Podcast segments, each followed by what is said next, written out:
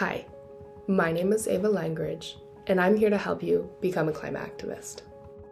On this episode of Let's Talk Climate, Nalleli Cobo and I chat about environmental injustice, the importance of storytelling in the environmental movement, and how one person can have such a big and genuine impact on their community.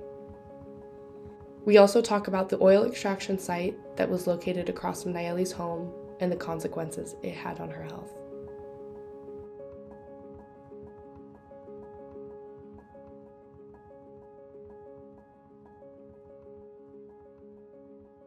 Hi, Nalleli. Can you please start by briefly introducing yourself? Yeah, of course. My name is Nalleli Cobo. I'm 22 years old and I am a climate justice activist and have been since I was nine years old. Um, proud co founder of People Not Pozos and the South Central Youth Leadership Coalition. First of all, welcome. Thank you so much for, for joining us today. So, you just said at the age of nine, you became a climate activist. You began fighting against oil extraction, and unfortunately, you directly suffer the consequences of um, oil pollution. Can you tell us your story from the nosebleeds when you were young to the definitive closure of AllenCo's oil drilling operations that were located near you in South LA? I'd love to. So, like you said, I grew up in South Los Angeles, and at the age of nine, I started getting really sick. I was always a healthy little girl. So to have these nosebleeds and stomach pains start popping up so frequently, it was cause for alarm for not only me, but for my mom. So I um, started getting really sick and I'm, I live with my mom. I'm proud daughter of a single mother. I lived with my three siblings, my, both of my great grandparents and my grandma. So it was a four generation household. And even to this day, we're all best friends. And to have me getting sick all of a sudden was cause for alarm. Um, it got to the point where I it wasn't just me getting sick or just my family. It was most of my community. It became a common conversation starter for parents to stop each other on the streets and say, Hey, my daughter is in the hospital because of an asthma attack. How's your son's asthma? Or my son is in the hospital. Can you pick up my other kids from school today and we'll figure it out later? That's how we would greet each other and it's heartbreaking and sad and that's that shouldn't be the way you greet each other in a community. I developed asthma and something i'm always going to have to live with now. I had body spasms so intense i couldn't walk. My mom would have to carry me from place to place. Stomach pains headaches. I had nosebleeds that got so intense i couldn't sleep in my own bed anymore. I would legit have to sleep in a chair to prevent choking on my own blood at night. And no matter how, t- how much time has passed, those things do stay with you. And those things push me to fight twice as hard, three times as hard, because it defined my childhood. Those moments for me not being able to play outside in order to limit my exposure to toxins. For me, reading about acidizing and fracking instead of the Magic Tree House series those were all defining moments in my childhood that I had robbed of me because of my zip code. And I often get asked why I fight or why I started, and I fight because I believe everyone has a right to breathe clean air. I believe clean air is a basic human right that should not be denied to anyone because of their gender, their age, their ethnicity, socioeconomic status, or zip code. We live in the United States in a progressive, developed nation and in 2023, we are still denying people that. There are 18 million Americans living a mile or less to an oil and gas well. And that has to change. Become such a wonderful activist because of it. Um, it is unfortunate the consequences and the side effects that had to happen for that to be the case. According to UNHCR, grassroots groups are primarily made up of civilians advocating a cause to spur change at local, national, or international levels. You are the co founder of South Central Youth Leadership Coalition and the co founder of People Not Pozos. What type of work does each grassroots community do? So, first, I love that definition of grassroots because that's exactly what it is. It was People Not Pozos, the grassroots campaign in my community that primarily fights to shut down the oil well in my community. I grew up 30 feet across the street from an active oil and gas well called AllenCo Energy. and they operate on land that is leased to them by the archdiocese. Just because they operate on land leased to them by the archdiocese, it does not make them holy missions. And it's it's honestly another way that the church is abusing children. And as someone that has gone to Catholic school her entire life, because of what they have taught me, the beliefs and morals that they have instilled in me for the 12 years of my life going there and being educated with them, I do feel like it is my job to call them out on being hypocrites. You know, they would always tell us ask yourself what Jesus would do, think of the golden rule, protect God's creation, love your neighbors. But I can proudly say, I don't, I know, think, I don't know. I don't think Jesus would choose profit over people's health. And that's exactly what the church is doing.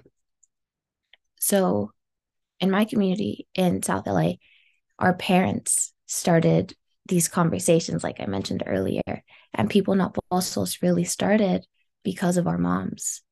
It was our moms who wanted better for us, our moms who were in search of a better life for us when they came to this country. I'm a very proud daughter of two immigrants. My mom came here from Mexico and my dad from Colombia. And something my mom has always said is when she came to this country, she never thought she'd have to fight an oil well. And that's the, oh, I get teary eyed just saying it. That's the reality for so many other people that come here in hopes of giving us a life they could only dream of. And the reality is that whether it's because of our socioeconomic status or zip code or language or ethnicity, we are being poisoned right in our homes. So people not pozos, and I know I went on a tangent. people not pozos fights to shut down the oil well in my community. We fight to shut it down. And a goal of ours and a dream of ours is to have the land cleaned and detoxified and then given back to us as a community. We deserve, we should choose what that land should be used for, whether it's a community park, affordable housing, a school, anything but a toxic silent killer. With South Central Youth Leadership Coalition, or SILC for short, we were a handful of youth 14 to 17 year olds who felt the need to demand our city listen to us. We felt the need to demand our city give us a city to inherit and a, just, sustainable city at that. We decided that if our elected officials weren't going to listen to us with our signs outside, if we had to walk up those city hall steps and file a lawsuit in order to be heard, we were going to do that. And we were not afraid. Of course, Big Oil uses intimidation tactics and the Petroleum Association and all of that good stuff. So we also were countersued by them on the terms that we raised their drilling costs and we have no right to tell them where to drill. Sorry, we sued the city of Los Angeles back in 2015 for violation of the California Environmental Quality Act, CEQA for short, so many long names, and environmental racism. And it was a successful lawsuit. We won via settlement, but we won. And um, it resulted in a new application itself when applying to open or expand drill oil wells in Los Angeles and a memorandum. Then we were countersued by the Petroleum Association that we raised their drilling costs and that ultimately we have no right to tell them where to drill. We lost, unfortunately. Um, so then we appealed it and we won that. Then they sued us, asking us to pay all of their attorney fees, which would come out to $750,000. Petroleum Association suing 14 year olds for that kind of money. I remember I got that, I was like, I can't buy myself a happy meal. Like, where am I going to get this kind of money from? Um, but it just goes to show their intimidation tactics that if you can sue, I can sue. But at the end of the day, I had this conversation with my mom was that they are going to use all of their tactics in their book. But the fact that they're fighting back means that they are the ones that are intimidated and that we're doing the right thing. So that's something that I've always held in the back of my head. So when we were countersued and we had all these little things, I was like, we're doing the right thing. Just keep going. that's such a beautiful way to put it. I mean, they are like you just said, clearly intimidated. Um, congratulations on the wins you, you did get. And is it currently still in the process, or would you say it's pretty much ended as of now? That one has ended. Okay. What we're in the process for right now is so Los Angeles is currently the largest urban oil field in the nation. There are about 580,000 Angelenos living within a quarter of a mile or less to an active oil and gas well. In the state of California, it's 3.2 million Californians living within a quarter of a mile or less to an active or idle oil and gas well.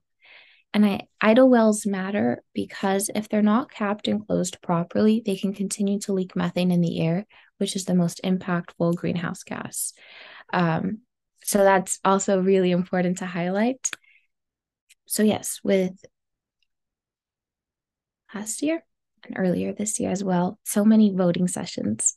The Los Angeles County Board of Supervisors and the Los Angeles City Council both voted unanimously to phase out all oil and gas wells in the city with a just transition. And that is a historic win. That is that was made possible because of a frontline community in South LA that decided to stand up regardless of all of the barriers put against them. They decided to raise their fists in the air and take on the streets regardless of the language barrier, regardless of their work schedules. Um, my community, it's made up of the most beautiful, hardworking people I know. My mom had to work two jobs, up to three jobs, to be able to provide for us. And that's, I know that's, that's not just my reality, but the reality for so many other parents. And that's one of the things that really inspired me to speak up when I was younger was seeing how my mom, after working two to three jobs, would take the streets and go door to door knocking. How a neighbor who did not speak English would say, Tell me what houses only speak Spanish and I will handle those. And maybe this USC student can only do the English ones. And then they're this new dynamic duo and everything is possible it was seeing how people, after working 14 hour days, were still willing to go to knock door to door for three hours after work. That on their one day off in two weeks, they were willing to show up at City Hall and share their story. This historic win was because of them. And my community in South LA was viewed as invisible, as silent, as something that could be tossed aside. And the fact that we turned that negativity into something not only positive for our community, but for communities across the city of Los Angeles, that's an incredible badass accomplishment, if I say so. it Definitely is. And once again, congratulations um, on that win. It's really, really inspiring to hear how community can come together and genuinely create such a big impact. It just shows the strength in community and how it takes more than one person, but each individual is still so very important. I want to reemphasize the statistic you shared at the beginning and so in an Instagram post, you said that over 3.8 million Angelenos live in a quarter or less to an active or idle oil and gas well in the city of Los Angeles.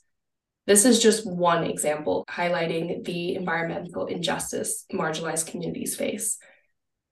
What is a story of environmental injustice that has stuck with you?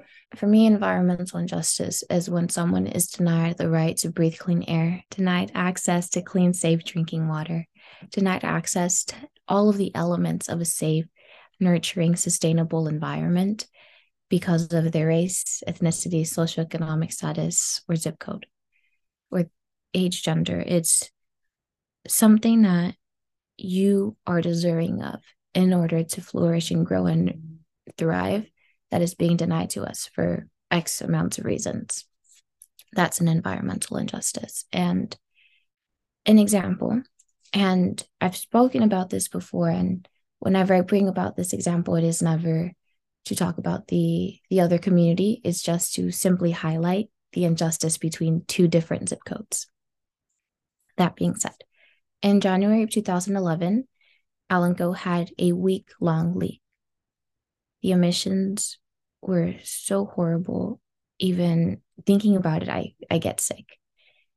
The when drilling for oil, there are a lot of chemicals and toxins that are released into the air and used, and it often smells like rotten eggs. So, really bad smell.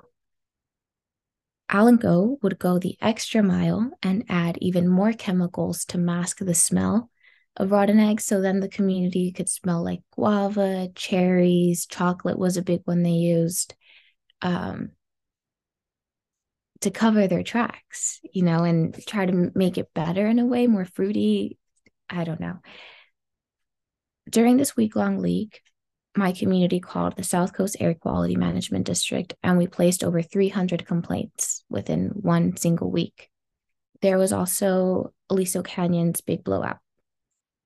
And I know that it was different extremes, but when they had their blowout and they were leaking and the emissions were also foul, all of their community was relocated. Well, we had asked for that. They said the emissions are not that bad. Don't worry about it. You're going to be okay. And we weren't. You know, those emissions stay with you. And you can't help but wonder if those emissions cause something to deteriorate your health in the future.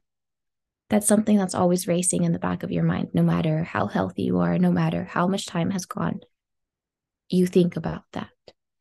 And that simple difference of being relocated when there is a leak or not,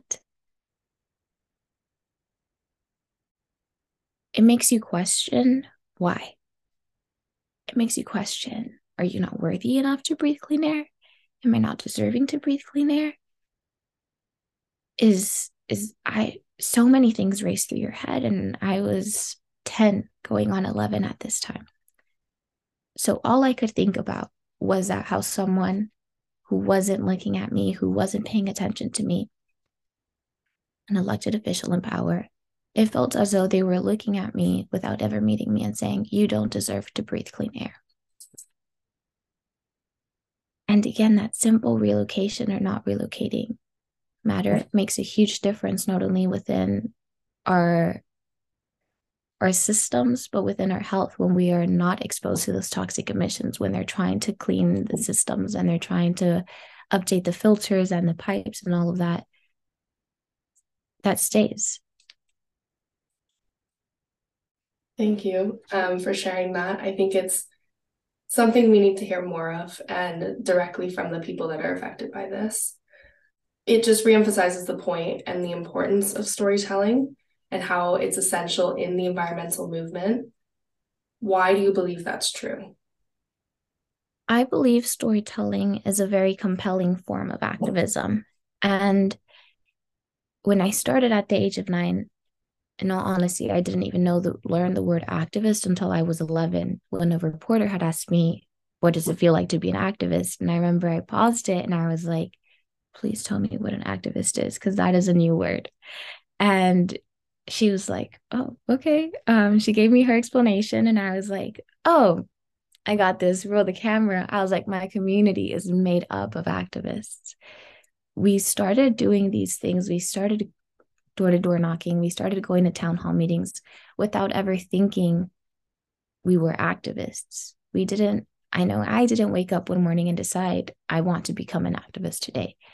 My activism was born out of survival it was born out of my wanting to open my windows in my home, my wanting to be able to play outside the way I see it on Zack and Cody on TV. You know, it was that's what I wanted. I wanted to be a kid and to not have to worry if me roller skating outside would cause me issues in the future.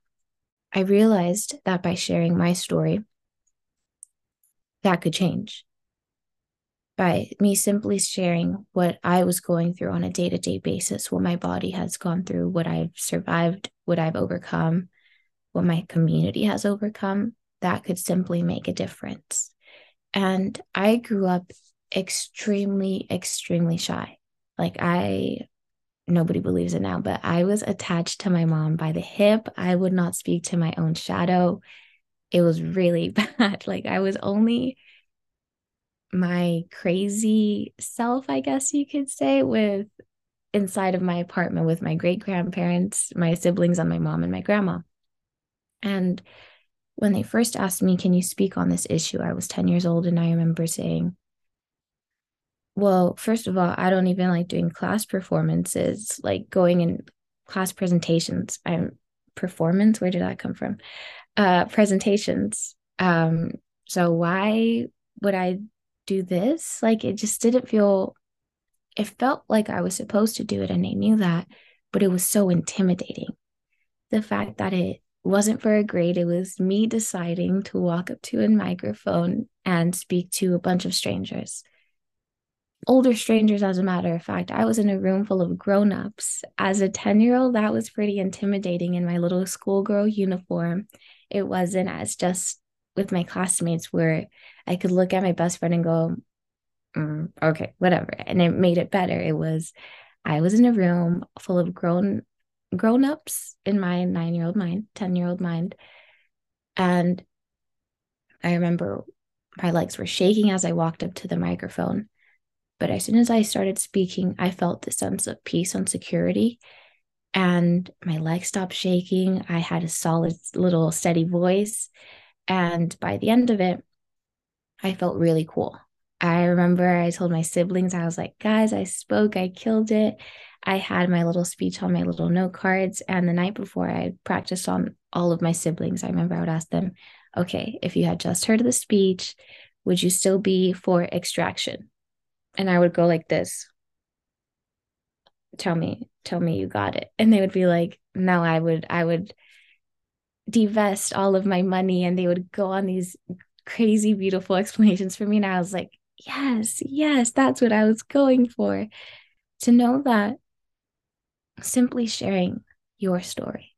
And that's something that always intimidated me about my activism growing up was what do I share? I don't know all of the scientific terms. I was in elementary school. I was barely learning how to add, I guess. I don't even know what you do in elementary school now. Um, my mom told me by you sharing what you go through on a day to day basis is more than enough. She was like, You don't have to know all of the scientific terms, all of the legal terms. First of all, you're in elementary school. Secondly, you just started. She gave me the example of when you started first grade, did you know everything? Could you answer two plus five? And I was like, no, I don't know what she asked me, but that's a question I can think of now. And she was like, by the end of the year, could you answer that five plus seven question? And I was like, oh, yeah. And she was like, okay, you've been an activist for a week. Relax. like, you don't have to take it so hard on yourself. You just started. She was like, and secondly, you're an elementary schooler in a room full of people with doctorate degrees, with masters, with college degrees.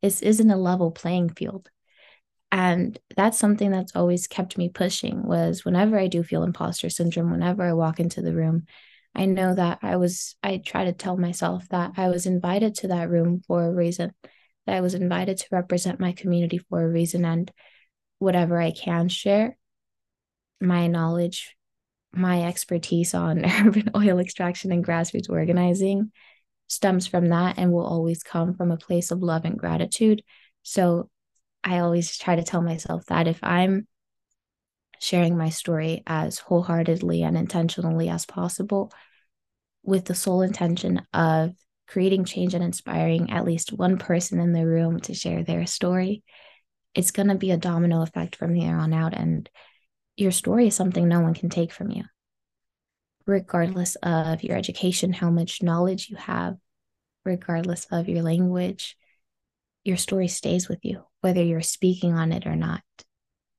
And I think that's it. it everyone has a story that deserves to be heard. Well, that's beautifully phrased um, that everyone has a story and you can't take it away from them. Environmental racism, which is different from environmental injustice, is defined by World Economic Forum as a form of systemic racism whereby communities of color are disproportionately burdened with health hazards through policies and practices that force them to live in proximity to sources of toxic waste, such as sewage work, mines, landfills, power stations, major roads, and emitters of airborne uh, particulate matter, which in your instance um, was oil drilling. How can individuals and institutions dismantle environmental racism? That's a great question.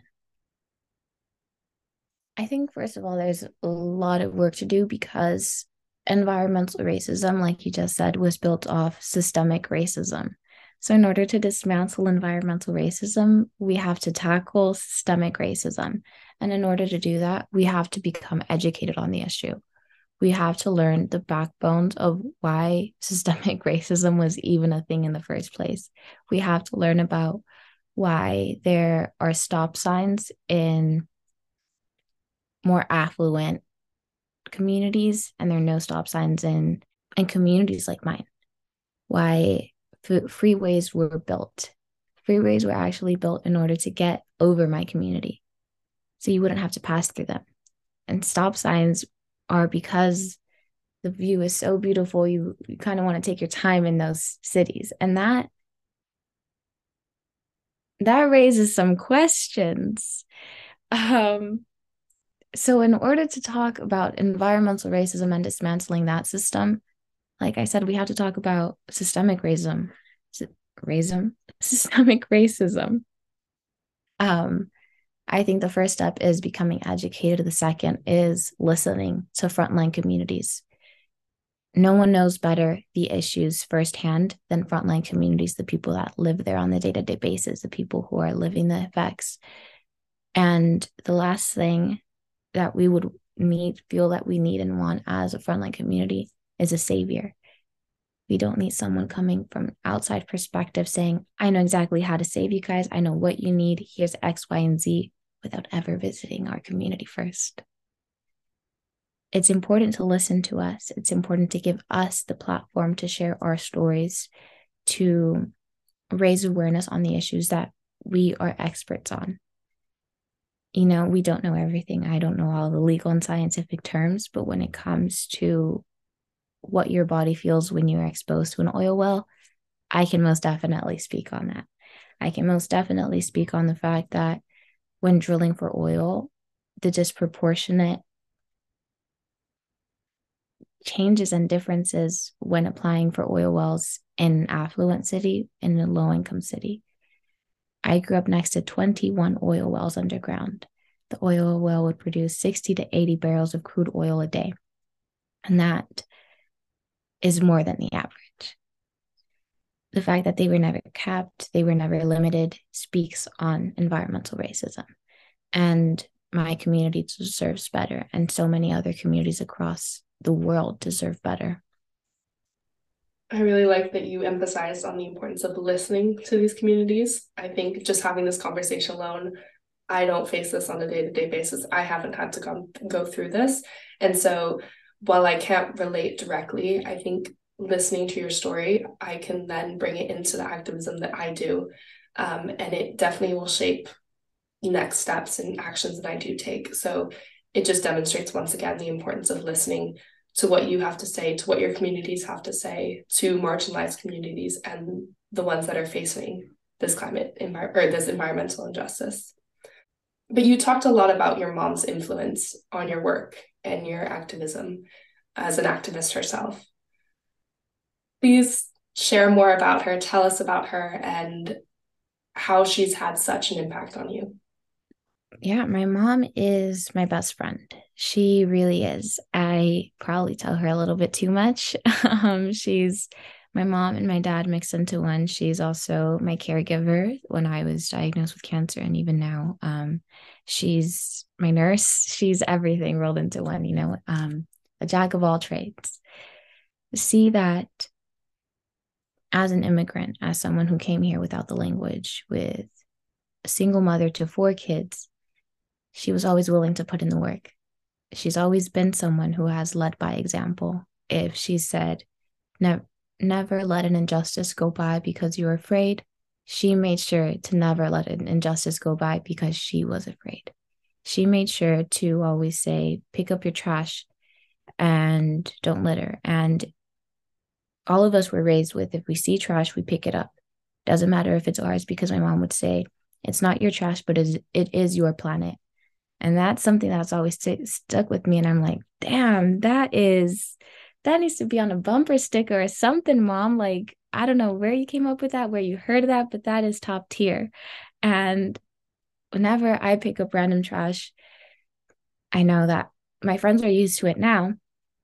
Um, but before they'd be like, dude, you might get sick. Like that's not something that's and I was like, I'd always just say that it's not my trash, but it is my planet. And I remember my best friend, she went, she started looking for trash. She was like, all right, all right, I got this. Like we will do this. And to see that my mom has had not only an inspiration and change within me, but through me with my friends, with my nephews, with my nieces, that's something that's so beautiful. The fact that her teachings and beliefs are something that now we're getting to share with my friends, with my nep- nieces and nephews is really beautiful. And my mom is the most hardworking person I know. She would work up to three jobs to be able to provide for us. And even after working three days, three jobs, she would still go home and play with me.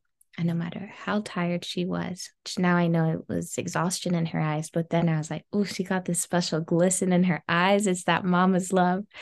And no matter how exhausted she was, she would sit down and have a tea party with me.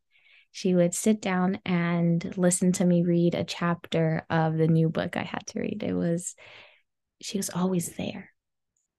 And she was not only always there for me, but for the community. She was always the the door that you could always knock on no matter the time. If you were having an issue, if you needed something, my mom would be there. So I've always had that sense of love for my community because I've seen it in her.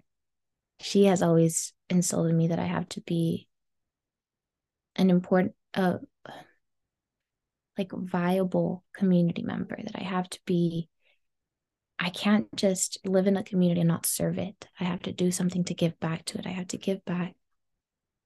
I have to leave my community better than I came into it.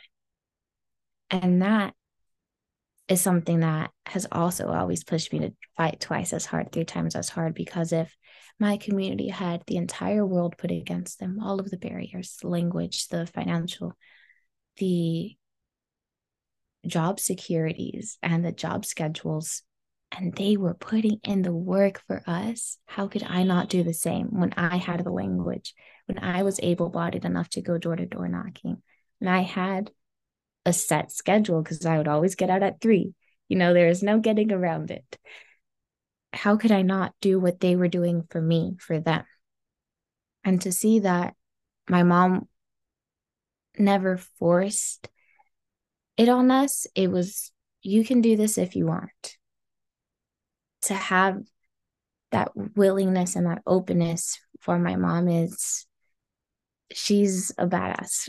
she really is. She's my hero. She's amazing and she's mm. one of the main reasons why I fight as well.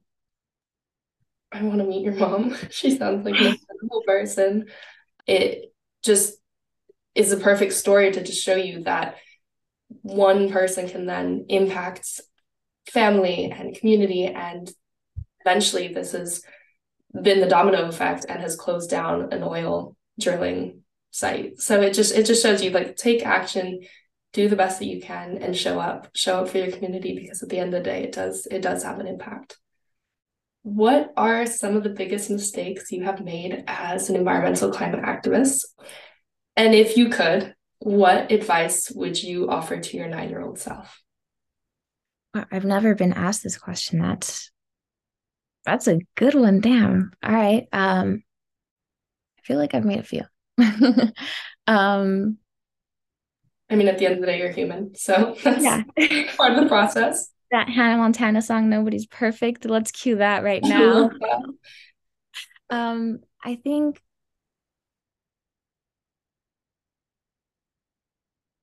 No, maybe it'll come to me. I'm gonna do the the advice first. An advice I would give to my nine year old self is to be patient. Um, and to know that it's going to be two separate layers one for me personally and one as nine year old activist me. For me personally is to know that to have patience and that things will get better. I've never really spoken about this but i was bullied a lot in school.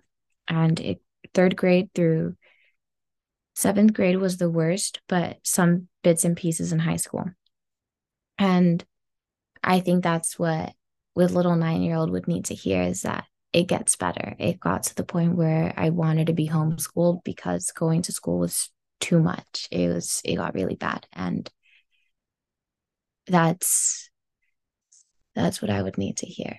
And maybe a hug. The other for for activist me would be to know that change is coming, to not be afraid, and that things are going to get really scary for three to four years.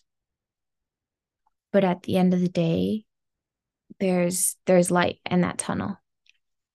Something i've also never really i've spoken about it but not in detail was the fact that my mom and i and my family were under the witness protection program for a few years. And never been able to prove why but it's always been safe to assume it was because of my activism so when that happens, you do start to question not only am I risking my life, and you know that, but you feel like you're risking your families at that point. And that's a really tough pill to swallow at the age of 14. Um, so, yeah, I think that's what I would need to hear. Um, mistakes I've made. I think I've made the mistake of putting too much pressure on myself. I Not that I would think I'm the only one who can do this, but I've always had this great sense of responsibility that it is my job to do it. It is my job to represent my community, it's my job to be a voice for my community, to be a voice of change, of positive change within my community. And I think I've made the mistake for far too long since the age of nine of putting too much pressure on myself, of not allowing me space to always be just a 10 year old, just a 15 year old, just a 22 year old. Um, I'm starting to get better now, but it is something that I still struggle with. I think that has been one of my biggest struggles. Thank you for for sharing those aspects. I think it's difficult to share and but once again I think it's or I'm assuming it's shaped you into who you are today.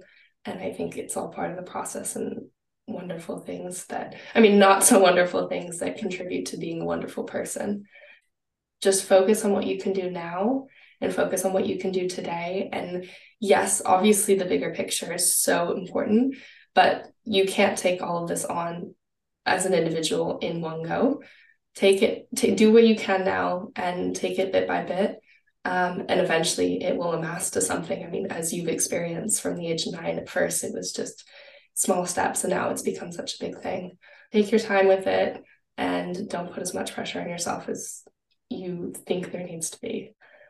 I would like to thank you so much for joining us on this podcast today. I have genuinely learned so much. I think the way your form of storytelling is amazing.